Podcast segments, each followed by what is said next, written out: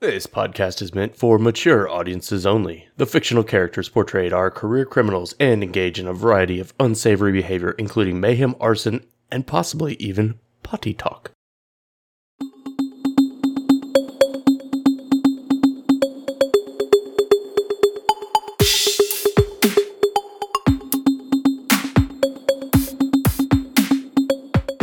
Following scenes take place over a few weeks as Catherine and Deuce get settled into their new suburban life. Their house is slowly starting to feel like a home, and if they ever get to retire from shadowrunning, might be a place they can see themselves living into old age. Sure, it's missing the whole white picket fence and swing set out back, but it's homey and has a shooting range in the basement. What else can you really ask for?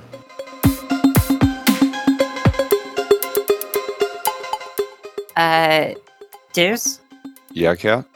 I, um, did you, did everybody forget about the case? Because it's right here and it was in the truck, so I brought it in. What should we do with it? Probably just for now, uh, let's, I don't know, find a place that, that's the one that plugs in, right? Yeah. Yeah, we, I, I mean, I don't, I don't know. We, we've got so much work to do around here just to get the place ready, um, or get things organized, I guess. Uh, Can I open it? is it really a good idea to do that right now? I mean, look look at the mess around here. Like, I don't even no. Let's let's we'll worry about it later. Just take it into the other room and we'll plug it in, and maybe tomorrow we'll get it. Okay. Catherine pouts a little bit, but then does so.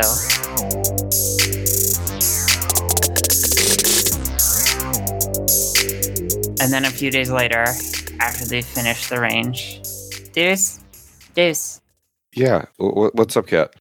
can I open the box now? What what box? Oh, Uh, are you talk really right right now? Why not? Well, I was just about to leave. I got to go down um, to someplace nice. Flash called and he needed help with something down there. So I, I was just on my way out. Can, can we just do it later? I mean, is, is it really that important right now? Okay. Thanks, Kat. I, I appreciate Yeah. you being understanding. I'll put it downstairs.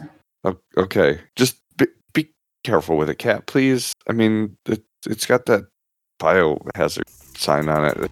Just, just be careful, okay? Yeah, okay.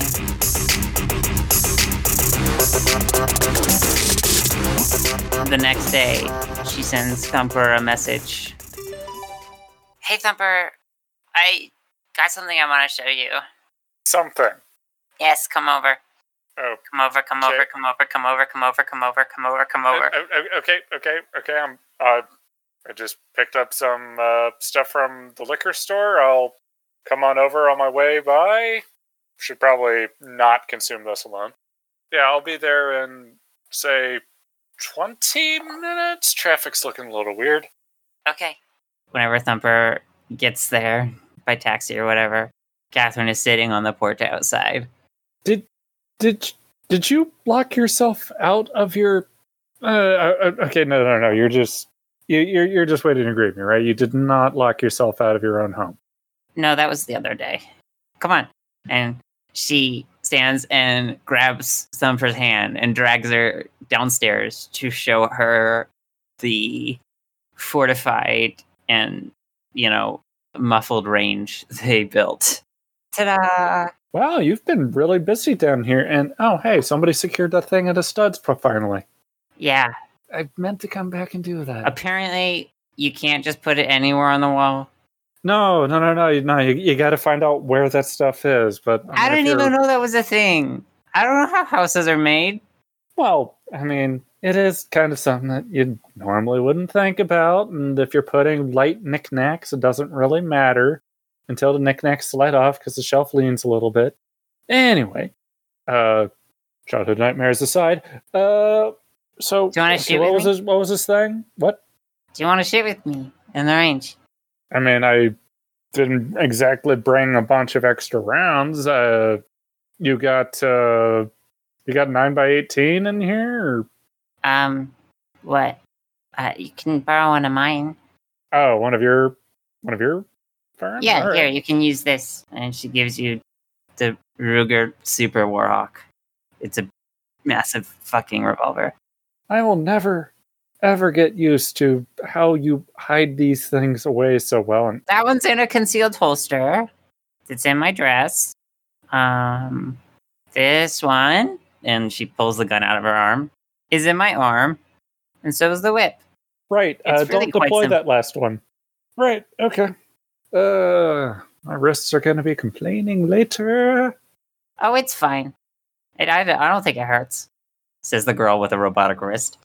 Uh, yeah, yeah. Some of us, some of us still have meat and uh, nerves, and you know, all, Oh. all the all the uh, limitations that that implies. Right. I always forget my arm is not real. Well, I mean, it's still real. It just doesn't have, you know, the nerve endings that constantly tell you that, oh God, you're going to be feeling this tomorrow, and that's going to bruise on account of you're not going to be feeling this tomorrow. And Anyway, I Without bet I'm more accurate than you. yeah, you know, the whole machine precision thing is nice and all, but I, I think we can put that to the test. Let's. All right, you're on. Deuce. Deuce, is that you? Yeah, cat. Deuce, come shoot with us. I invited Cassandra over. Deuce uh, walks downstairs. Uh, what? What are you guys doing? I was lonely. She wanted to show off the uh, shooting area down here that you all seem to have finished setting up. What are you guys shooting at? Oh, just some targets we've set up down the range. I may have made the mistake of doubting the one who's trained probably a greater portion of her life for this than I strictly have. If that gun's too big, I understand. You can use this one. No, no, no, no, no, no, no, no, Slides the gun out of her arm and hands it over. no, no, no. This, this is a matter of pride now. Okay. Come on. Let's finish then. Oh, Cassandra with the win. Catherine is notably bummed out. the new uh, uh, vanilla security lead is clearly beating out the uh, the old dog. While uh, Cassandra's grouping is ever more slightly tight and perhaps biased towards the straight up bullseye region of the target, they're all tiny ass groupings, but we can tell that oh no, there's a slight bias here. God damn it. Catherine's clearly bummed. And then she notices the case in the corner. Hey, Cassandra? Hmm? What do you think's in this case? And she walks over to it. Wait, isn't is that something we pulled out of that truck? That doesn't look like any of your moving and stuff. No, it's it's what we got. Yeah.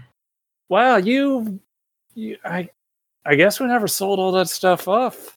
Well, nobody wanted to buy it, remember? Well, but what do you think's in it? yeah. I mean, what do I think's in it? I couldn't imagine. I mean, the guy was transporting.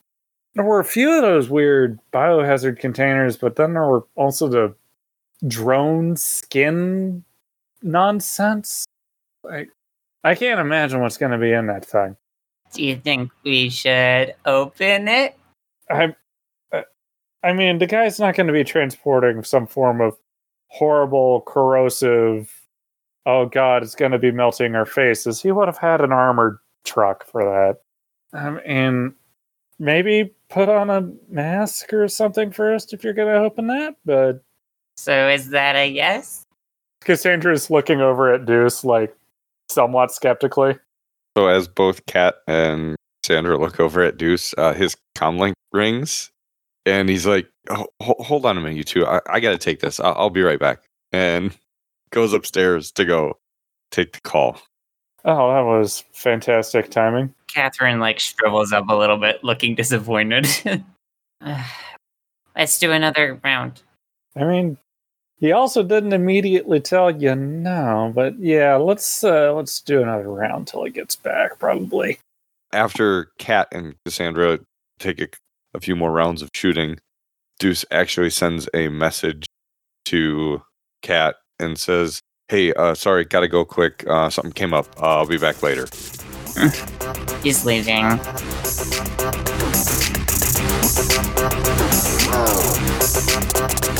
It's like one in the morning, and Catherine has dragged the case up out of the basement and put it on the floor, plugged it into the wall in like the living room, and is just staring at it, sweating. I mean, I shouldn't open it. Deuce said I shouldn't open it, but I want to open it. She starts like pushing it around. She's like keeps nudging it back and forth. Well, I assume it would make noise when it gets plugged in, like that that sound that your phone makes to let you know that Right. it's actually plugged in. Cat, cat, what are you doing over there? Ah, nothing. And she shoves the box underneath the couch. Deuce actually comes out into the living room. And Catherine is sitting there on the couch, like eyes wide open, ears twitching, staring at What? nothing. It's it's one a.m. What what are you doing? Nothing. Are you, cat? What? Why why won't you just leave that thing? al- Really, it's one a.m. I, I isn't want to know what like- it Yeah. is. she jumps in, grabs Deuce's arms. God, he like struggles a little bit as she grabs. Her eyes are super wide. The pupils are shaking. What what is going on with you, cat? Uh, What? I can't stand not knowing what it is. It's a box. Like, In the morning. box? get some sleep. You you look like you've been awake for days. I haven't slept in days. Cat, jeez. Fine. The box, Deuce. It's all about the box. I- The only thing there is is the box. Oh, yeah. Just grab the dumb thing and just should open it up.